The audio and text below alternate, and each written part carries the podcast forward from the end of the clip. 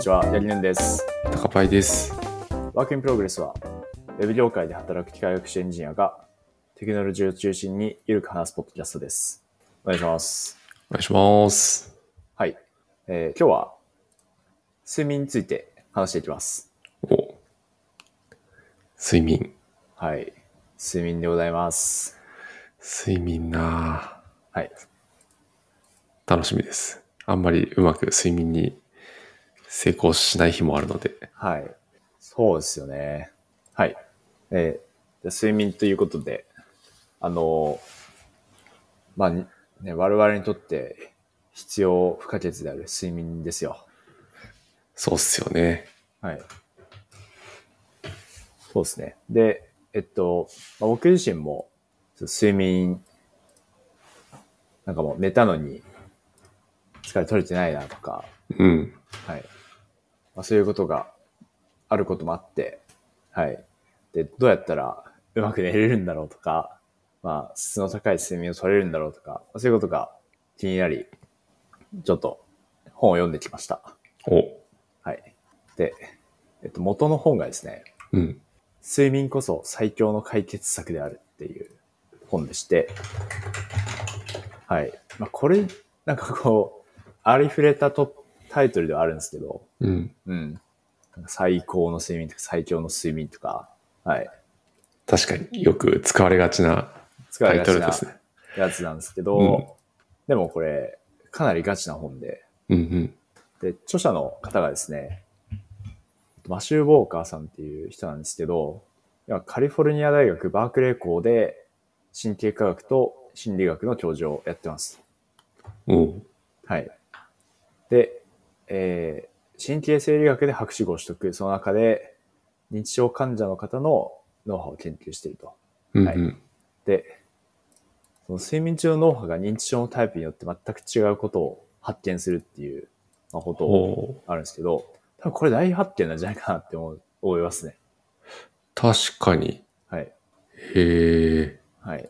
で、20年近く睡眠の研究にかかっている方ですうんうんうん。と。はい。ですね。確かになんかし信憑性ありそうって言ったら変ですけど、はい。ガチめな本だなって、ね、今のでなんか伝わってきますね。はい。実際にガチな、ガチめな本でした。うん。はいはい。じゃあ、ちょっとな内容入ってきますと、はい。はい。まあ、睡眠不足は先進国の流行病って呼ばれてるらしいんですよ。おおはい。でこれはもうあの、WHO、世界保健機関が声明を出していると。ー。うんうん。うん。はい。で、睡眠不足の定義なんですけど、8時間以下の睡眠が睡眠不足って言ってるらしいです。あ、結構はい。な人当てはまりそうっすね。頭いいそうですね。はい。あ、でも、うん。そんぐらい必要らしいんですよね。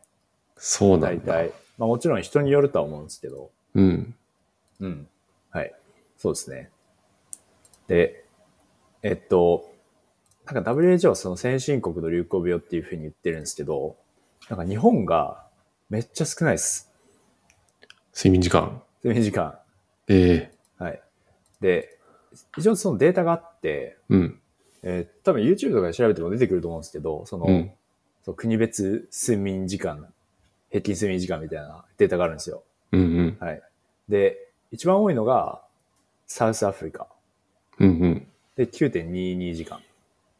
ほはい。はい。う。長いっ寝すよてねる。な長いですよね。はい。うん長いっすね。で、ついチャイナで9.03時間で、あ、そうなんだ。ちょっと意外だな。まあ、中国なんか広いですからね。まあ確かに。はい。平均取ったらそうなるのか。うん。でつい USA8.85 時間。うんうん。はい。で、今のトップ3なんですけど、日本は、1、2、3、4、あ、ちょっとグラフの数読めないぐらい、あの、下でええ7.37時間です。平均時間が。おー確かに直感的にそれぐらいな感じはしますね。多分3 30位とか20位後半ぐらいですね。うんうん。はい。国の中だと。はい。で、まあ、一応そのデータの中には、あの、睡眠の他に昼寝とか、レスティング、その休休んでるとか、うん。あと、風邪ひいてるとかも入ってるらしいんで、なんかバイアスあるかもしれないですけど、うん。うん、とりあえず、日本なんか少ないですと。うんはい。で、なんか本の中で割と強めなことも言われてて、寝不足は看板な自殺であるっていうことが言われてて、ほう。はい。これ結構インパクトあるなって思うんですけど、確かに。はい。はい。えー、じゃあゆっくり自分を死に追いやっているのかな。追いやっていると。そうなんですよ。あの、睡眠って、あらゆることに効く万能薬なんですけど、うんうん。しかも、ただだと。しかも、まあ確かにね。おはい金かからないか。はい。でもなぜかみんな取らないんですよね。うん。はい。確かになんか、そうっすよね。寝たら、まあ、損じゃないけど、やっぱり一日の時間限られてるから、そうそう。うん。ね、す睡眠時間削ってなんかするみたいなよく聞く話ですもんね。はい。そうなんですよ。そう。なんかインパクトありますね。それは、看板な自殺行為だったと。確かに。はい。実際、どんぐらい寝てます、高林さん。いやー、僕、全然寝てない方だと思います。今の話聞いたら。なんか、おー、はい。睡眠時間のトラッキングのアプリ入れてるんですけど、はいはいはい。で、なんかあの、Apple Watch で睡眠の質とかを測ってるんですけど、うん。これ平均とか出るのかな統計を見ると、うん。だいたい6時間ぐらいですね。過去6ヶ月間で平均で僕、なるほどね。うん、 6時間は実は短いかもしれないですね。短いっすよね。はい。よくないな。なるほど。まあえ、八木さんはどれぐらいですかそうですね。僕も、整ってる時はな7時間、うんうん。 7.5とかなんですけど、はい。まあ日によっては行っちゃう時ありますね。うん。うん。僕ら寝不足です。僕も寝不足だ。はい。危険な行為をしてます。はい。うん。じゃあ、今日の話を聞いてちょっと、我々も改善していきましょ確かに。はい睡眠マスターになろう。すみません。はい。そうですね。じゃあ、話数で出ていくんですけど、睡眠不足になると起こることっていうことで、う。うん。はい。まあまずは、悪いことを知っとこうっていうことですね。うん、うん。はいで、雑に言ってしまうと、本当にあらゆることに悪いですと。うん。はい。はい。で、えっと、まあ、風邪ひきやすくなります。はい。はいはい。はい。免疫能力の低下。で、あと記憶能力の低下、記憶力も低下します。はい。うん。まあこれはあれですよね。あの、一夜漬けとかしたらないなんかわかりますよね。うんうん。確かに。全然覚えてないですよね。全然覚えてないで すね。はい。はい。あとは、感情のコントロールもしづらくなります。はいはい。まあ、そうすると、ちょっと精神的に病気になってしまったりっていううんうん。ことも起こりやすくなります。はい。はい。で、あとは、パフォーマンスが悪くなります。はい。うん。はい。で、これちょっとショックだったんですけど、6時間睡眠を10日間続けた人、これなんか実験であったらしいんですけど、うん。そう。10日間続けると、24時間起きてた人と同じレベルにまでパフォーマンスが低下すると。ええ。はい。なの僕で常にもうダメだじゃあ。そうなんですよ。そうなんですよ。でも、だから、そう。我我々のパフォーマンスは、実は下がってるんですよね。なるほど。10日間どころじゃないですからね、僕の場合。もう半、半年ぐらい6時間睡眠を続けてるってことだから、もうやばいかもしれない。はい。そうなんですよ。まあ、しかも、これを、こういうのは、大体自分では気づけないんですよね。うん。はい。な何かしらで測らないと。うんうん。うん。そう。あとはちょっと酒飲んでる時とも大体同じぐらいなパフォーマンスになるらしいです。はい。なるほどね。はい。そう。だから、睡眠不足やってるともう酒飲んで仕事してるみたいなうん。のと同じことになってしまうんですよ。なるほど。はい。そう。まあ普段は、まあ、普段はその、まあ僕もそうだと思うんですけど、睡眠不足でパフォーマンスが下がってる上で、うんそう、酒飲むとさらにパフォーマンスが下がったりっていうことはあると思うんですけど、まあ、あの酒飲みながら仕事はしないですけどね。うんうんうん。はい。はい。まあ、なので、なんか下手したら、めちゃくちゃ頑張って勉強するより、いっぱい寝た方が、パフォーマンス上がる説あります。確かに。今のを聞くと、そうっすよね。特に受験生、受験生とかめちゃくちゃはい。頑張ってると思うんですけど、ちゃんと寝ろって話ですね。そうなんですよ。そうなんですよ。はい。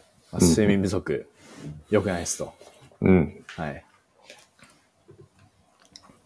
で、良くないことが分かったら、今度は仕組みを理解していきましょうっていうことで、おはい。授業みたいだ。そうですね、ちょっと。まあ、ポッドキャストで聞いてくださってる方に、できればちょっと分かりやすく伝えていきたいなと思うんですけど、はい。大きくの睡眠っていうのが、2つの要素によって構成されているとうん。いう話がされてます。はい。何だと思いますこれは有名なやつじゃないですか。あの、はい。レム睡眠とノンレム睡眠でしょうか。あーあ、なるほ違どう。違うです。ちょっとベクトル違いました ね。あ、なるほど。はい。確かに。その話も、ちょっと後で出てきます。はい。で、一応、最初は、外日リズムですね。聞いたことあ何りまですかそれは。外い日や、リ聞いズム。はい。たことないです。体内時計の方が、聞き馴染みがあるあうるかーもしん。れない。はい。体内時計のことです。うん。で、もう一つは睡眠圧っていう要素があります。うん。はい。で、これらによって、コントロールされてます。我々の眠りは。うん、うん、うん。はい。で、まず外日リズムですね。体内時計なんですけど、まあなんか、よく言われることかと思うんですけど、我々のその体内リズム、1日24時間じゃなくて、若干ずれてます。うん、 24プラス、だいたい15分ぐらいらしいです。うん。うん。はい。で、その、外日リズムは、その、覚醒度合いをコントロールします。はい。なので、まあ、夜になったら、覚醒力が低くなって、うん眠眠りやすくなるし、逆に昼間とかは、あの、覚醒力高いんで、うん、うん、バリバリできますと。うん。はいはい。そういうリズムです。で、ただそのリズムが、その、24時間だいたい15分ぐらいなので、修正をしていかないといけないですと。うん。で、そこの修正の役割は太陽の光になってままして、そう、その太陽の光を浴びることによって、これをちょっと修正することができると。はい。いうことらしいです。はい。ああ、なんか太陽の光がめちゃくちゃ大事って話はめ、なんか何回か聞いたことありますね。はい。そうですね。はい。この体内時計っていうのがうんあ。ります。これ一つですね。はい。で、もう一つは睡眠圧。で、あの、これはアデノシンっていう物質が司ってるらしいんですけど、うん、うん。うん。で、起きてると、どんどんどんどんこのアデノシンっていう物質が溜まっていくんですね。体に。はい。うん、うのん。脳かなうん。まあ脳体にか。うん。はい。で、アデノシン増えれば増えるほど眠くなると。うん、はい。で、睡眠をとると、このアデノシンが減ります。うん。うん。なので、まあ、そうですね。なので、十分に、こう、睡眠取ってないと、アデノシンがなんか、まあ、残ったままうん、うん。なるんで、なんか、まだ眠いみたいなことになってくるとうん。はい。いうことになります。はい。まあ、という、体内時計、睡眠圧っていう、二つのプロセスによって、我々の眠りがコントロールされているっていう話でした。はい。うん。そうですね。なので、えーその覚醒力が低くなって、睡眠圧が高まった状態、うん、うんそ。の夜の遅い状態とかだと、すごい眠いと。うん、うん。すごい眠い。はい。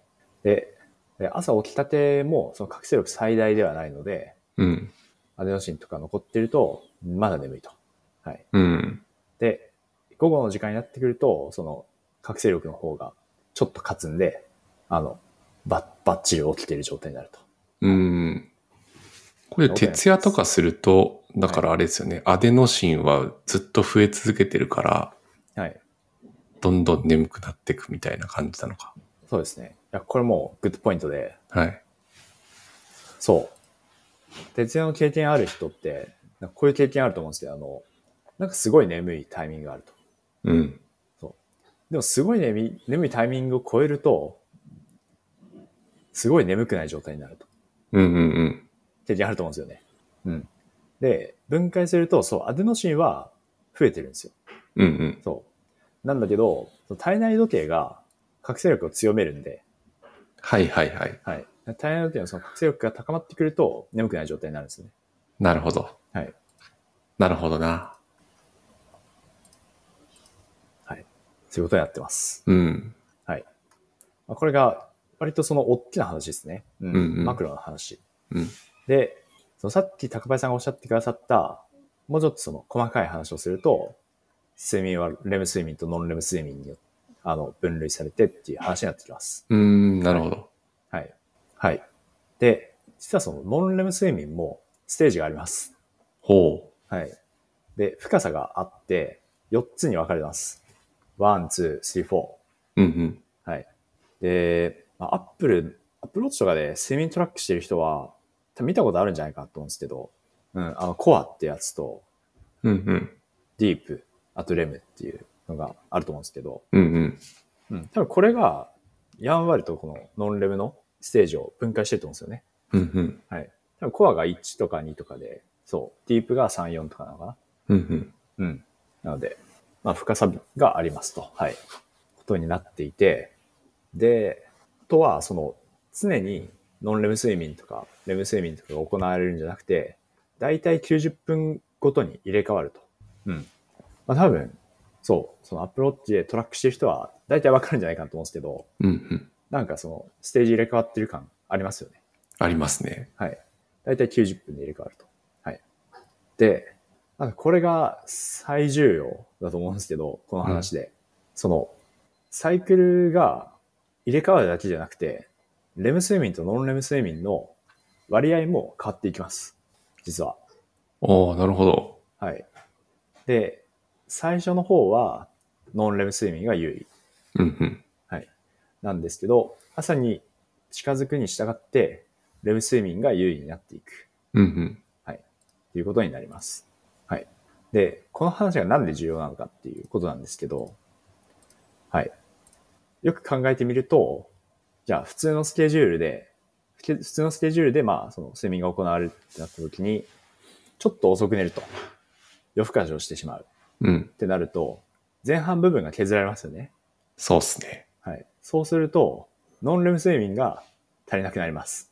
はいはいはい。はい。最初はノンレム睡眠が多いタイミングなんで、うんうん。そこを削っちゃうと、ノンレム睡眠が足りなくなります。うん。で、逆になんか早く起きたと。そう。早く起きたとか、ちょっとなんか仕事、仕事の用事とかで早起きしなきゃいけないうん。とかになると、今度はレム睡眠が足りなくなります。うんうんうん。はいなので、その、レムとノンレムの比率が常に一定じゃないので、睡眠のリズムを崩してしまうと、どっちかが足りなくなっちゃうんですよね。ああ、なるほど。え、それってなんか、おなんだろうな。例えば10、ん10時に寝ましたはい。と、はい10 12時に寝ましたで、なんかその最初のノンレムのじ、が来るのって両方来るんじゃないですか。その時間によってなんか変わっちゃうんですか。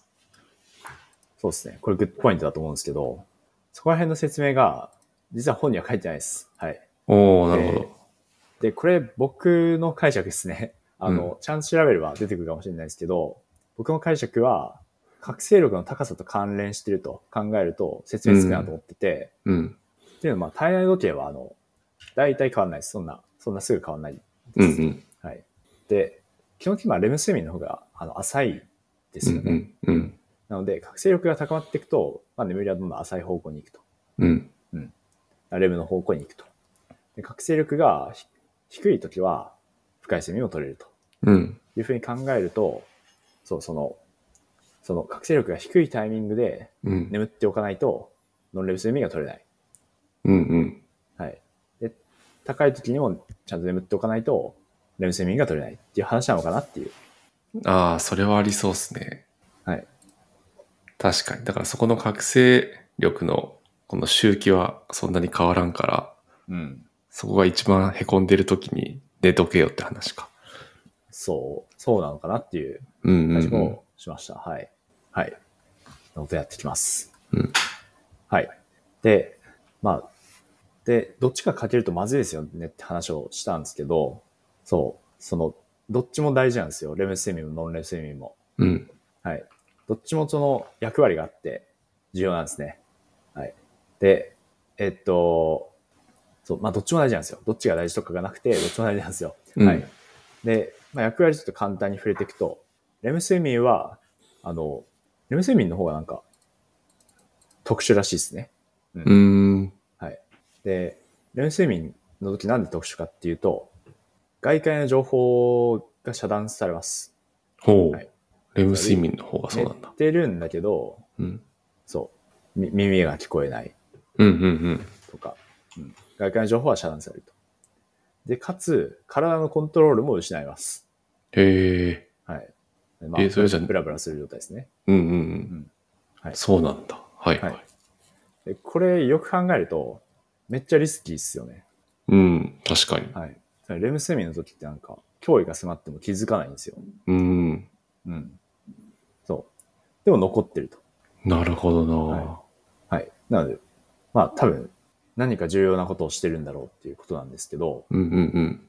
そう。でレム睡眠の役割は、情報の統合。まず一つ、情報の統合があるらしいです。うんうん。で、これ経験があると思うんですけど、その、なぜか寝たら問題が解けるようになっている。うんうん。はい。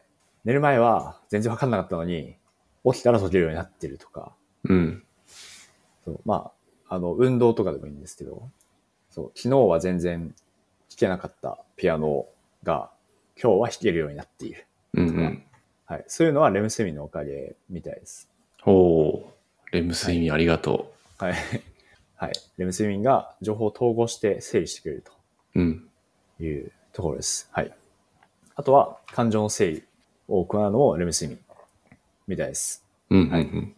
なのである意味、人間らしい人間というか、はい。人の感情に対して理解できるうーん。共感できる能力を鍛えるとか、あとは、あの、その日起こったショッキングな出来事とかも、あの、整理してくれるほというのがあって、まあなので、そういうその精神的な病気から守ってくれるのもレム睡眠ですう。うん。というところがあります。はい。これはレム睡眠ですね。なので、まあ、クリエイティビティとかは、レム睡眠がだいぶ似合ってるらしいですね。うんうんうん。はい。はい。次にノンレムいきます。はい。はい、ノンレム役割なんですけど、えっと、これが記憶の整理です。うんうんうん。なので、えー短期記憶から長期記憶への移動もあるし、廃棄もあると。記憶の選択もあると。はい。なので、我々の記憶が溢れないようにしてくれているのはノンレム。うんうん。はい。あとは、脳の老廃物の掃除ってなってて、ほうほはい。で、そう、これ、怖い話なんですけど、そう、あの、アルツハイマー、その記憶が絡む病気う。うん。の原因物質とかも、ノンレム睡眠が掃除してくれてると。へえ。はい。いうことになってるんですよね。大事だ。はい。はい。そんなことになります。もう睡眠しなきゃやばいじゃないですか。やばいっすよね。はい。そう。そうですね。あとやっぱりあの、こう今、なんか長期的に影響があるっていうのがやっぱ怖いポイントだなと思ってて、うん。はい。短期的にはなんか寝ない方がいろいろできたりするかもしれないんですけど、いや、確かに。そう、年取ってからね、うん。はい。取り戻せないですもんね。取り戻せないです。寝本当に取り戻せい。ないらしいんですよね、あー睡眠不足って。うんうんはういん。だから、寝だめとかもうん。嘘らしいっすよ。うーん。ははいい。はいはい。週末にちょっと寝とくかみたいな。はい。そんなんないと。うん。うん。はい。あとは、これはこの本の中で言われてることではないと思うんですけど、なかったと思うんですけど、そのショートスリーパーとかもあ嘘らしいですね。嘘、嘘っていうか、はいはい。めちゃくちゃ希少らしいです。はい。ああ。じゃあ一応なんか寝る時間短くても、はい。影響、まあ影響ないかどうかはちょっとわかんないですけど、はい。そういう人は、一定いるはいるんですね。そうですね。でも、本当に、本当に少ないらしいです。うん。なので、大体もうほん、ショートスリーパーなんて人はいないって思った方がはいはいはいはい。だから、自分は睡眠時間が短くても大丈夫って思ってても、そう、それは自傷な可能性が高いと。うーん。はい。はい。なるほどなはい。まあ、あとは、その、我々にとって、これが重要、その、すいい睡眠を取るために、工夫をしていくうこん。とが重要な理由が、まあ、あるんですけど、うん。やっぱ睡眠も老化するらしいですね。えー、睡眠の質がってことですか睡眠の質、えーふ深さですね。はいはい。うんはい。。で、その深いノンレム睡眠が重要だよっていう話をしたと思うんですけど、はい。その深いノンレム睡眠が、やっぱ、あの、年齢を重ねると少なくなっていくらしいんですよ。うーん。はい。で、それがどんぐらいかっていうとうん。ですね、40代半ばから終わりうんになると、10代の頃に比べて深い眠りが60%から70%減少します。ええもうないじゃないですか。ナイス。深いのにないじゃないですか。ないんですよ。はい。そう。こう深い睡眠がなんかその老化の影響をすごい受けるらしいんですよね。そうなんだ。はい。そう。なので、まあそれはしょうがないので、うんうん。なるべく環境を整えたり、あうんの、ちゃんとその、いい睡眠を取るためには、何をすればいいのかっていうのを考えていきましょうっていううーん。話をちょっと、これからしますね。はい。はい。はい。ということで、じゃあその、睡眠不足の怖さと、睡眠の仕組みが大体、大体なんかざっくり分かったかな。分かったとはいころで。。もう完全に理解しました。完は全にい。理解しました完全に理解した。うん。はい。じゃあ次は、プラクティカルなところいきます。はい。はい。質の高い睡眠を取るためにはどうすればいいのかっていう話で、うん。まあこれは tips いろいろあります、本当に。うん。はうんで、本当ね、本当にあの、全部やってたら人生つまんなくなりますよ。そんなに、あそうです。はい。まあ、なんとなくイメージできます。はい。お願いします。はい。そうですね。多くの人にとって、まあ僕にとっても残念なお知らせかもしれないです。うん。はい。じゃあいきます。はい。でまずカフェインです。うん。カフェイン。うんまあ。これは、そう。そうコーヒー好きの人にとっては辛いかもしれないですけど、割とまあ、気をつけられることで、うん。うん。カフェインの残存に気をつけると。はい。ではカフェインはね、あの、いろんな人が、えー眠気覚ますために取ってると思うんですけど、う。うんん。まあ、身近な物質ですよね、我々にとって。はいそうっすよね。はい。で、なんか、なんでカフェインを取ると眠くなくなるのかって話なんですけど、うん。さっきのあの睡眠圧の話ですね。はい。アデノシンっていう物質が、その睡眠圧の正体でした。はい。で、カフェインは、そのアデノシンから送られる信号を遮断します。ほう、なるほど。なので、アデノシンがいっぱい溜まってても、眠いよっていう信号を遮断します、カフェインが。強いな。はい。なので、なので、あの、眠くならないんですよ。でもその間は、アデノシンはどんどん増えてってるっ増てえこてまとですす。よはねい。。はいはい。増えてます。はい。はい。では、それがまあ、カフェインの仕組みなんですけど、重要なのは、カフェインの半減期。ほ半減期が、半減期は、あの、体内で分解が進んで、最初取った量の半分になる時間ですね。う。うんうんうん。はいが、5時間から7時間です。結構かかりますね。長いんですよ、これう。ん。うん。なので、その朝、まあ、仕事始めとかで、うん。 10時にコーヒーを飲むと。そうすると、半分になるのは5時間から7時間後なんで、うん。 17時なんで5時です。うん。午後5時。うん。で、さらに半分になるのは24時間ですよね。あ、違う。えー、17プラス7だから24ですよね。はい。うんうん。だから、0時なんですよ。ほはい。なので、朝10時にいっぱいコーヒー飲んでも、夜中の12時に25%残ってるんですよ。う。なるほど。はい。で、なんかコーヒーってなんかいっぱい飲む人いるじゃないですか。いますね。なんか朝飲んで、昼飲んで、うん。あ午後飲んでとか、うん、うん。夕方飲んでとか、そそういう人たちって、眠る時間にめっちゃカフェイン残ってるんですよ。うーん。で、カフェインは、その眠いっていう信号を遮断しちゃうんで、眠れなくなっちゃいます。うんうん。はい。なので、まあ、入眠とか、いい睡眠取るためには、まあ、よく言われることかもしれないですけど、遅い時間のコーヒーを飲まないとか、うんうん。カフェイン摂取量に気をつけるとうんういん。うのが大事になってきます。確かにカフェインって普通に今コーヒー以外にも入ってますもんね。まあそれは量が少ないから大丈夫みたいな話もあるのかいや、これも本当に罠で、な。。そうんなんか意外といろいろ入ってるんですよ。コーラとか入ってそうるっし。すよ。ね。うんうん。そう。お茶も入ってるし、そそう、緑茶とかね。うんう。いうのも実は気をつけないといけないんですよ。うん。うん。だから、まあ夜中はカフェインゼロを無理茶にしてみたりとか、うんうん。そういうのはやった方がいいと。うん。はい。はい。話になってきます。うんうん。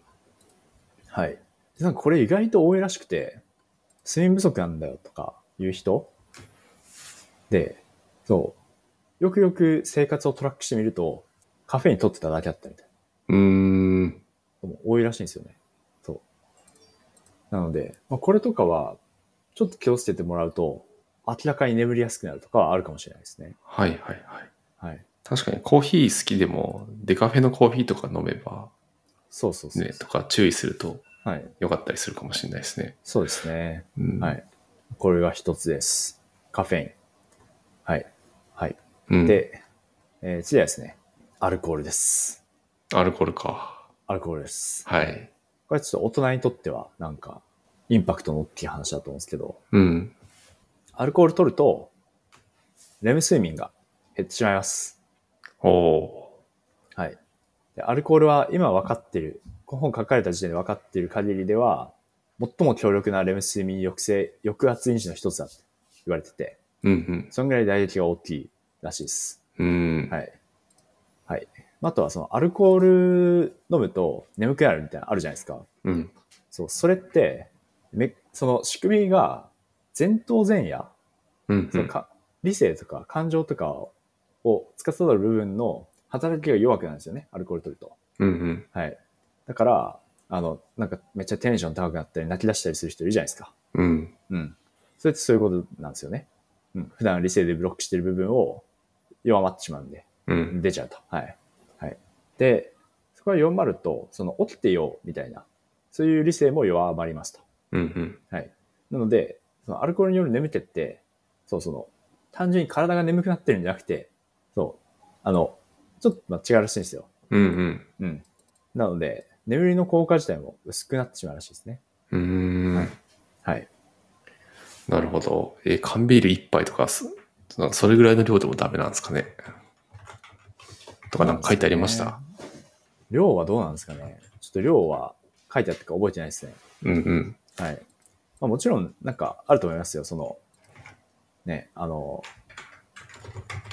ね、倒れるぐらい飲む人もいるじゃないですか。はい。それはもうあ明らかに悪いですよね。 そうですね。はい確かに。はい。はい。あとは、えー記憶の保持力も影響を受けます。うんうん。はい。で、なので、その日になんか学んで、まあこれはどうどうかな、まあ、仕事、まあ大学生とか、うん、まあ、全般か。うん。はい。その日になんか学んだこと、アルコール飲むと、次の日覚えてる可能性が下がってしまうとうんうん。いうこともあるし、さらに、その日に飲まなくても、ある日にアルコール飲むとうん。忘れちゃうらしいです。え、それより前にあったことがあってことですかそう、初日、その学習した日からはい。 2日間はちゃんと眠ると。うんアルコール取らず眠ると。うん。で、3日目の夜にアルコールを取る。うん。そうすると初日に覚えてたことの40%忘れてると。らしいです。はい。なので、重要なことを学んだその日に気をつければいいだけじゃなくて、うん。ずっと気をつけなきゃいけないんですよね。辛いな、はい。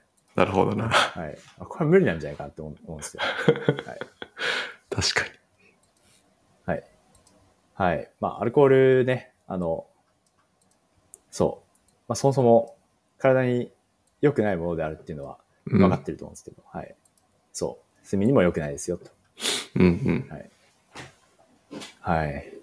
ということになってきます。高林さんには辛い話かもしれないですね。いやー、そうっすね。はい。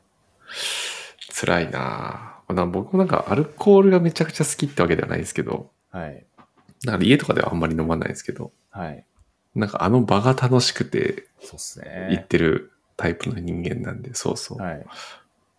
めっちゃ頻繁にその毎日は飲んでないですけど、なくなるとやっぱ、うんそうですね、辛いですね。はい。うん。そうなんですよ。ここら辺はちょっと人生の彩りを少なくしてしまう感じがしますよね。うん、いや、そうっすね。はい。はい。まあ、今の2つの話はちょっと辛めな話で、うんうん。えっと、次の tips なんですけど、寝室を涼しく保つと。はい。ほはい。で、眠りに入るためには、体の中心の温度う。うん。が下がる必要があるんですよ。うんうん。はい。なので、暑すぎる部屋よりは、寒すぎる部屋の方がいいと。うんうん。はい。何度ぐらいがいいんですかね。涼しい。これ、これ嘘だろって思思うんですけど、 うん。理想的な寝室の温度は18.3度らしいです。寒いな。めっちゃ寒いんです よ。これ嘘だろって思ってるんですけ18ど度か。。はいはい。はい。まあ、ちょっと寒いなって感じるぐらいがちょうどいいらしいんですよね。うんうん。うん。はい。はい。なるほどな。そうですね。うん。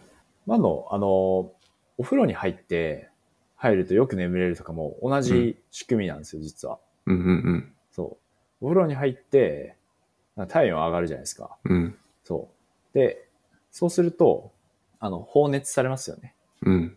うん。だからその熱が放熱されて、その体中心の温度が下がるんで、あのよく眠れるっていうのは、なんかそういうことらしいです。うん。はいまああとはそうですね。 あの、18.3度は、やりすぎだと思うんですけど、うん正直ね。うん。そう、正直、やりすぎだと思うんですけど、でもその夏とか、あの、エアコンつけっぱなしで寝るとかは、やった方がいい。うんうんうんうん。うん。なるほどな。はい。つけて寝てましたいや、でもなんか、なんかなんだっけな、あの、オフタイマーとオンタイマーをつけてう寝てた気がしますね。なんか、はい。そうそう、寝る前に2時間後に切れるようにして、はい。で、朝の、例えばなんか6時とか7時に着くようにしてみたいなうん。感じで、だからついてない時間が何時間かあるともあった気がします。ああ、なるほど。うん。そうですね。まあ、この辺とかは、つけっぱなしがいいんつけただ。方がいいとはい。うん。これは、あの、筑波大学の柳沢先生も同じこと言ってましたね。うんうん。はい。柳沢先生だったかな。うん。あの睡眠の研究で有名な方がいいらっしゃると思うんですけど。はい。はい。そうなんだ。だかはい。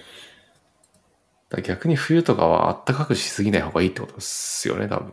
うん、そうっすね。なんか寒すぎるのどうなのかなっていう、うまあん。、あんまわかんないですけど。うん。ね。うん。確かに。なるほど全くしない方がいい。うんうんうん。あると思います。はい。はい。はい。で、えー、次が、夜に使い、強い光を浴びることを避けると。うんうんうん。はい。なので、夜に PC なんかパチパチいじるの避けたり、ちょっと明かりも暗くしようと。うん。はいはい。で、これはちょっと、さっき説明しなかったメラトニンっていう物質が、あの、関わってきてるんですけど、はい。なんか聞いたことあるメラトニンも聞いたなことありますよね。ありますね。はい。そうそう。その、体内時計を担う一つの物質ですね。メラトニン。はい。そう。その、メラトニンの分泌を抑えてしまうらしいんですね。うんうんうん。強い光。はい。で、例えば、その iPad で読書するうん。ときと、その紙で読書するのを比べると。はい。そうすると、iPad の読書がメラトニン物質を、えー分泌を20%以上抑えてしまうと。うん。はいはい。まあ、あとは、あの、ブルーライトですね。うんうん。ブルーライトを、その、メラトニンの、えっと、なんか光を捉える部分うん。が敏感に感じ取ってしまうので、うん。ブルーライトも、あの、抑えた方がいいと。うん。確かにそれはなんかよく聞く気がするな。はい。なので、まあ、Mac 使ってる人は、あの、ナイトシフトっていう機能があるんでね。うんうん。はい。まあ、そういうのを設定するとか、するといいと思います。うんうん。はい。はい。で、夜中にブルーライトを浴びてしまうと、あの、そういうオオレンジ系の白熱灯うにん比。べて、メラトニン生成の悪影響が2倍になっちゃうと。うん。はい。いうことになってきますと。はい。なので、まあ、これとか、その IT 関わる人たちは、まあ、でも今、スマホとかみんな持ってるんで、まあ、みんなか、なんか難しいっすよね。いやー、そうっすよ。なかなかゼロにするのはむずそうっすよね。はい。そうですね。はい。なので、ちゃんとそういう、そう、ナイトシフト、スクリーンタイム設定するとか、うんうんあとあの、タイマーで部屋の照明調節できる人とかは、うんうんう夜ん。中になるとちょっとオレンジっぽくなるみたいな、うんうん。まあ、暗くなるとか、そういうのを設定しとくといいと。確かに。はい。そうですね。あとは、なんかせっかくなんでちょっと僕のおすすめアプリ紹介しとくんですけど、お、フラックスっていうアプリがありまして、フラックス。はい。その、そうですね。なんかあの、アッ Mac の設定でも、うんうん。そう、そうさっきずずっと言ってるナイトシフトってあるじゃないですか。ありますね。はい。あるんですけど、いまいち微妙なんですよね。あ、そうなんですか。なんかあの、暖色になるやつですよね。ディスプレイが。暖色になるやつです。そうそうそう。ディスプレイで、そう、ナイトシフトってあるんですけど、そう、あの、あんま細かく決めらんないんですよ。はい。はいはいははい。で、あフラックスっていうアプリが、あのー緩やかに変えていったりだとかっていうことできるんですよね。い。うんうんうん。はい。それって Mac のアプリですか Mac のアプリです。ほうほうほはい。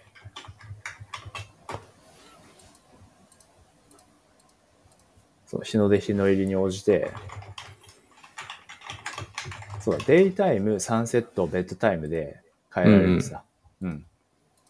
で、その、なんだ、その、今の Mac の設定上だと、一気に暗くなったりするのかな。う。ああ、確かに。時間来るとパッと変わる気がする。なので、それをもうちょっとその、緩やかにできるはいはいはい。ので、ちょっと重宝する。うそれーにん。なってます。はい。うーん、なるほど。フラックス。この人概要欄に貼っときます。せっかくなんでね。うんうん。はいはい。はい。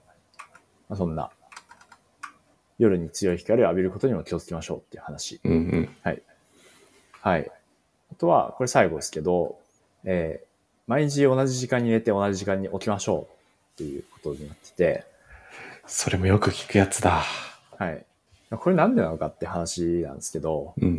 要はその体内時計を強化しましょうっていう話だと思うんですよね。うんうんので、だから、毎日の生活リズムが若干違うと、体内時計を毎日調整しないといけないわけですよ。うん。うんうん。でそんなパッとその体内時計調整できるもんじゃないんで、はい。その、日日によって変わると、なんかその、覚醒力が低いタイミングで起きなきゃいけなかったりとか、うんうん。はい。なんか高いタイミングで寝なきゃいけなかったりだとかっていうことが起こるわけですよね。うんうん。まあそうなると、必然的に、あの、睡眠も、の深さとかも影響を受けることになるので、なので、まあ、そういった意味で、はい。毎日同じリズムで生活しましょううんうとん。いうことになります。はい。はい。なるほどな。確かに。でもそういう意味だと寝る時間と起きる時間大体一緒な気はしますけど、睡眠時間は短いからそこを直さなきゃいけないな、と思いました。はい。うん。そうですね。はい。そうですね。あ、はい。っていうのが、tips でうんうん。ございました。はい。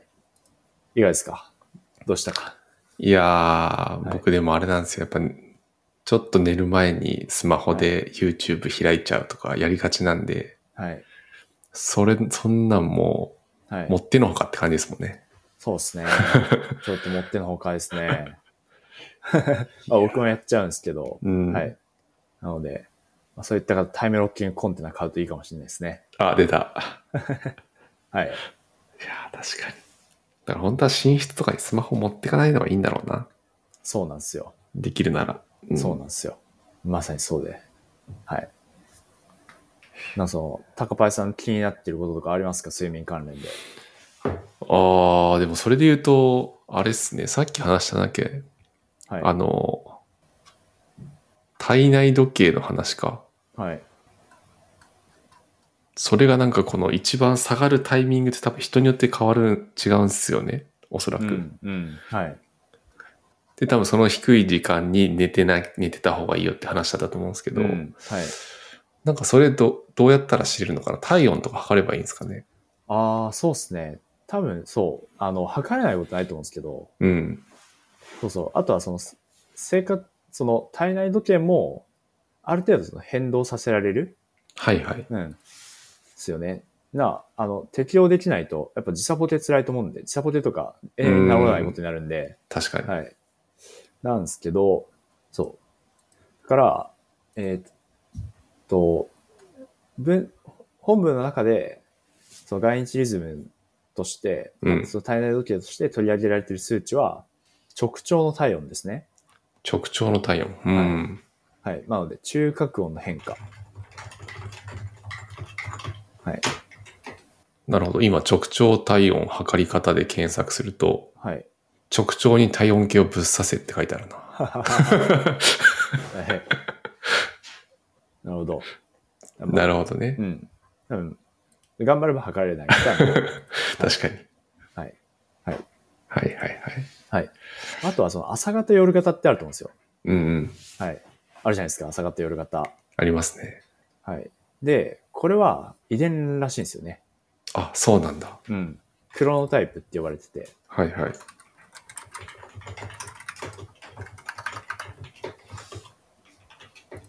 遺そう伝なんだ。ほぼ遺伝らしいです。えー、これなんか、自分が朝方なのか夜方なのかって、何かでわかるのかな、これどうなんですかねもう生活してれば大体わか る、わかるんじゃないですかね。あ、そっか。はい。一応なんか調べるとなんか、クロノタイプ診断とか出てくるけど、おお。うん。まあこれで何個かやってみたらなんとなくわかるのか。なんとなくわかるんじゃないですか。うん。そう。なので、そう、これは割と深い問題ですね。うん。クロノタイプ。その、基本的に学校って朝早いじゃないですか。早いっすね。はい。だから、8時ぐらいから授業受けますよ、なんか。うん。小学校。はい。これ、そう、夜型の人にとってはめっちゃ辛いと思うんですけど、確かに。はい。なんですけど、なんか、遅刻したらちょっと悪い扱いを受けるし、うん。夜更かしはダメって言われるし、みたいなので、確かに、そうっすよね。うん。ちょ本来は先天的な特徴なんで、うん。まあ、ある種そう差別に近い話ですよね。うん。はい確かに。なので、そういう朝方夜方があるんだなっていうのを、うんうん。しかもそれは遺伝によって決まるんだなっていうのを、ちゃんとこう、知っておかないといけないなっていうのは思いましたね。いや、確かにそうっすね。ある程度自分のその型を知ってれば、子供もそう、それと同じようになるはいっ。て話だから、はい。ね、なんか、朝起きれないから怒ら怒っちゃうみたいなことも、はい。もうちょっとは子供に優しくなれたりするかもしれないですよね。そうそう、そうなんですよ。うんそうなんですよ。はい。なんかあと気になる話ありますかその高パイさんの質問コーナーです行きましょでも、あと最近気になってるのは、この本で書かれてないかもしれないですけど、なんかあの、枕とか、いわゆるベッド、マットレスみたいな話でなんか書いてありました。う。あ、書いてなかったっすね。睡眠。そうか。いやそ、その辺もちょっと気になるんですよね。なるほど。うんで、でもそれよりはやっぱりその、なんだ、今話してくれた、光を見ないとか、カフェインとかアルコールとか、そっちの方が多分大事なんだろうな。そうですね。うんはい。それあっての、こう、最高の道具で、そうそうそういい睡眠をって話ですよね。はいうんそうですね。うん。そう思います。はい。うん。なるほどなはい。そういえば、あの、大体何時間睡眠取ればいいんだっていう話、うん。ちゃんとしてなかったなと思ってて。確かに。はい。それで言うと寝れば寝るほどいいのかとかも気になりますけどね。ああ、確かに。そうっすね。えーっと、まずは、だいたい人間の大うん人は8時間から9時間欲しいと。ほはい。で、これが、注意が、これ睡眠時間です。う。うん、なの、で、ベッドにいる時間じゃないです。あの、うんうん。なので、うん入眠までの時間は含まないうん。ことに注意です。はい、なので、まあ、バッファー含めると大体9時間ぐらいうんうん。見といた方がいいって話になりますね。はいなるほど。はい。で、あと、その、す何時間寝ればいいのかっていう話で、あ、うん何時間じゃ、取れば取れば、取れば取るほどいいのかっていう話で言うと、これは、この本の中でも触れられてたかなと思うんですけど、うんそういっぱいなんか V 字ですよね。うんうん。はい。その、低いと、なんか、多分死亡率とかが縦軸に取られて、横軸、睡眠時間取られることが多いと思うんですけど、うん。そう、低いとちょっと、睡眠時間短いと死亡率下がっあー上がって、うん。で、長くなりすぎても上がるみたいな、そういう V 字のグラフになってると思うんですよ、大体。うんうん。はい。で、それが、そのグラフの前半と後半で因果関係が逆っていうことが言われてて、はい。そう前半はその睡眠時間が、あの、死亡率に因果してるとうん。言われてるんですけど、後半は、そう睡眠時間が長い人たちっていうのが、まあその、何かの病気を患っている人とかうんうん。も含まれるので、確かに、ありそはい。ので、なんか見かけ上、ちょっと、えーリスクが高く見えてしまう。う。うん。はい。いうことが、なんかよく言われると思います。はい。うんうんで、じゃあ取れば取れば、取れば取るほどいいのかっていう話なんですけど、どうやら、そもそも人って必要以上に寝れないらしいです。そうなんだ。はい。はい。なので、そう。必要以上に取るってことはできないようです。ああ、じゃあもう体の構造でそうなってると。うん。で逆になんかめちゃくちゃ寝ちゃうとかだと、なんかい異常があるとか、そういうふうに思った方がいいってことか。思った方がいいのかもしれないです。実際風邪の時ってなんか寝ちゃいますよね。ああ、まあ確かにそうですね。はい。昼間とかでも普通に寝ちゃうからな。はい。なのでまあ普通にしてればいいと。うんうんうん。うん。まあ、ひそうですね。睡眠時間も人によってあると思うんで、その、ちょっと短めな人とか、ちょっと長めな人とかもうん。いると思うんで、まあ、その、そう普通に寝て、自然に起きるスケジュールで生活してれば、何も問題ないよっていう。うんうんそううですん。はい。はい。いやー、完全に理解したな。睡眠を。理解しましたあとは実践あるのみですね。実践あるのに。なんか、すでにやってることってあありますやってることはないっすね。ないですかだから逆に言うともう、伸びしろしかないな。伸びしろしかない。僕の睡眠。はい。うん。あの、朝起きるときの目覚ましは何で起きますか目覚ましは、あれですね、あの、さっきちょっと冒頭で話した睡眠アプリの、はい。で、なんか、レム睡眠になってる時に、アップルウォッチが、なんか、ブルブル震え出すやつで起きてます。おーそれもいいのかもしれないですね。うん、どうなんだろうな。でもやっぱりまあ、なんだかんだす、そう、6時間とかだと、はいその、レム睡眠のとこに、時に起こされても、うん。そんな。な気持ちよくは起きれないですあね。あ、なるほど。眠いよ、みたいな。うん。そうか一応その本の中では、はい。目覚ましも良くないよみたいなのが言われてて、うんうん。で、多分ここで言う目覚ましは、あの、お音だと思うんですよね。はいはいはい。振動とかじゃなくて。うんうん。そう、音で無理やり起きると、うん。ストレス反応が起きてしまうと。いやー、確かに起きそうだもんな、明らかに。そうっすよね。うん。は。はいい。はい。で、でこれはまあ、ちょっと雑談ですけど、僕はあの、子供の頃、高校生、中学生とかの頃、ちょっと変わった目覚ましで起きてて。はいはい。あれですか、なんかフライパンにおたまガンガンガンってお母さんが垂らして、起きなさいみたいな。はい。近いです。近いお近いです。僕あの、爆弾目覚ましで起きてたんですよ。な、何それ。あの爆、弾目覚まし。時間になると、はい。カウントダウンが始まります。ほうほうほう。時間が近づくと。はい。 10秒とか5秒とかなんですよ。うん。10何何秒かのカウントダウン始まって、うん。で、赤、黄色、青の線がああって、で、その正解が光ってるのかなんかなってんですよ。で、そのカウントダウンが終わる前に、その線をこう、ピッてこう切らないと、はい。その爆発音が鳴るっていう目覚ましが起きてました。怖っボカン、ボカー ンって。なるやつ。それカウントダウン始まるタイミングでもなんか音は鳴るんですか一応。なります、なります。起きなさいみたいなピッピッピッあはい、はいなります。うん。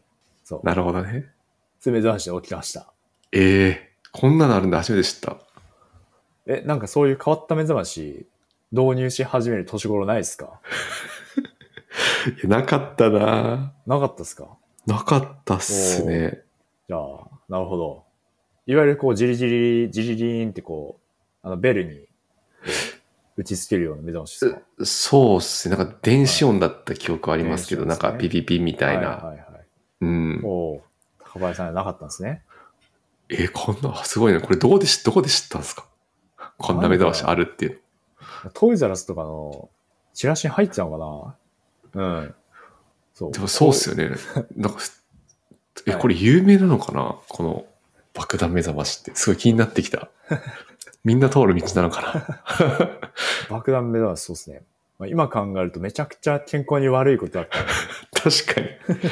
ストレスしかかかってないじゃないですか。ちょ反抗期とか加速させてたかもしれないです。確かに。まあ変わった目覚ましいろいろありますよね。確かに。あれ、八木さんなんかあれでしたっけ太陽光目覚ましみたいなやつ買ってるんでしたっけああ、確かに。僕なんか最近ははい。目覚まし勝てないことが多くなってきたんですけど、お、すごい。そう。そうなんですよ。なぜか。それで起きれるってことですか、起きれますね。はい。生活リズムが固定化されてきたのかもしれないです。すごい。もう完全に理解してるじゃないですか。そうですね。完全体現者です。 かっこよ。はい。そうですね。あの、一時期はそのタイマーで、うんうん。あの、今のうちの照明が明るく、その、細かくスケジュール設定できるやつなので、うんそう、その、明るくなるようにしてましうん。うん。た。はい。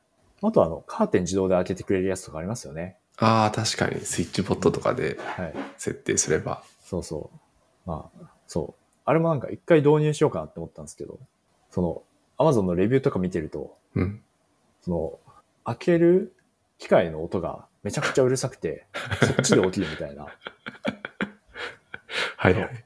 明らかなちょっと欠陥を指摘するレビューを見つけて、うん。やっぱやめようって思って。ああ、確かにな。はい。いやーなんか今、目覚まし時計も調べてみたら確かにいろいろ面白いのあるな。おーなんかクレーンゲーム目覚まし時計とかありますよ。クレーンゲーム。クレーンゲームで取ら取るまで鳴りやまないみたいな。 辛いな、これ。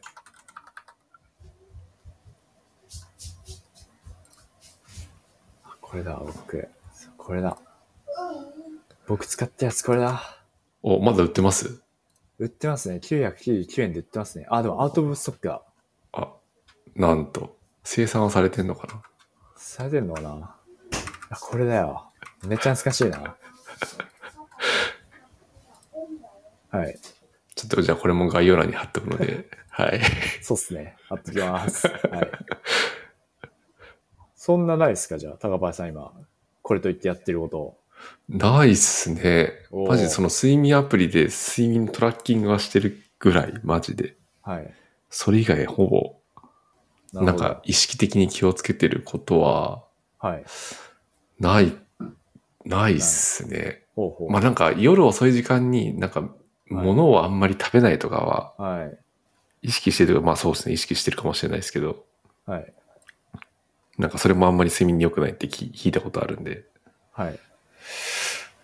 なるほどですね。そう。だからどれからやるのがいいのかな。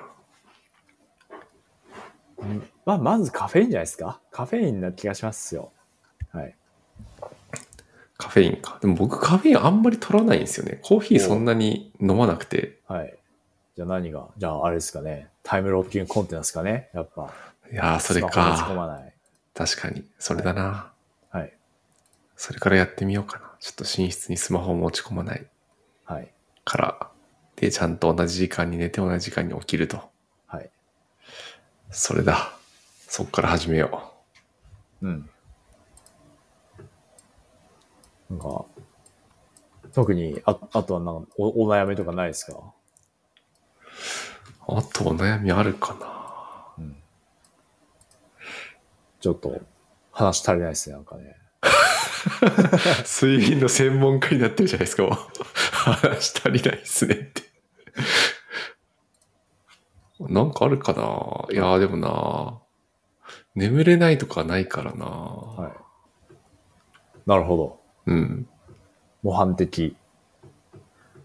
本当にだから起きるタイミング、起きるタイミングと多分、だから眠りの質だろうな、僕の場合は。おうおううん。おうなおです。一応その、筑波大学の柳沢先生っていう方がやってるところで、睡眠測れる、その家でその睡眠、割と細かくトラックできるサービスを運営されてます。あ、そうなんですね。はい。はい。ので、興味あったらやってみてもいいかもしれないですね。え、それって何で計測できるんですかなんか特殊な機械が必要なんですかそうですね。何だったかな。えっと、ちょっと待ってくださいね。あ、そうだ。その、柳沢先生っていう方は、あの、ポケモンスリープを監修されてる人なんですよ。あ、そうなんだ。はい。で、えっと、睡眠。睡眠。睡眠っていうサービスかなあああ、なんか魚がいっぱい出てくるやつか。睡眠です。睡眠。はい。ああ、そうだ。なんか頭に貼って、あそう、脳波へえ、トラックできるやつがある。ガチなやつだ。ガチなやつですね。はい。まあ、まあこういうのもありますね。はあ、い。本当だ。1万1000円。で、質がわかると。で、睡眠障害のリスクがわかる。うん、で、結構悩まれてる方とか、これ、いいかもしれないですね。うん、うん、はい。うん。ああ、確かに。はい。なんかイライラとかは全然しないんだよな。うんそのなんか、睡眠時間短いけど。はい。そうですね。じゃあ、まあ、ちょっと、ぜひリスナーの方で、こんな工夫してるよとか、うん。睡眠管理で気になっていることがある方いらっしゃったら、あの、ハッシュタグ VPFM でつぶやいてください。そしたら、あの、ヤギヌーン先 生が、リプライしますんで、はリプい。ライすると思い ます。そうですね。この、ちょっと話したりない感 じ。割と長く取ってるけど、確かに、 割と話してる方だけど、割と話してるやっけど。ぱまだ話足りないっていうことなんで、はい。はい。ぜひぜひ、お待ちしております。はい。よご感想ろしくお願いします。はい。はい。っていうところで、はい。では本日は、いい睡眠の取り方、睡眠の仕組みなどについて話していきました。えー質問コメントは、Google フォームや、えー X、かっこ Q Twitter のハッシュタグ VPFM でお待ちしております。今回もご視聴ありがとうございました。来週またお会いしましょう。ありがとうございました。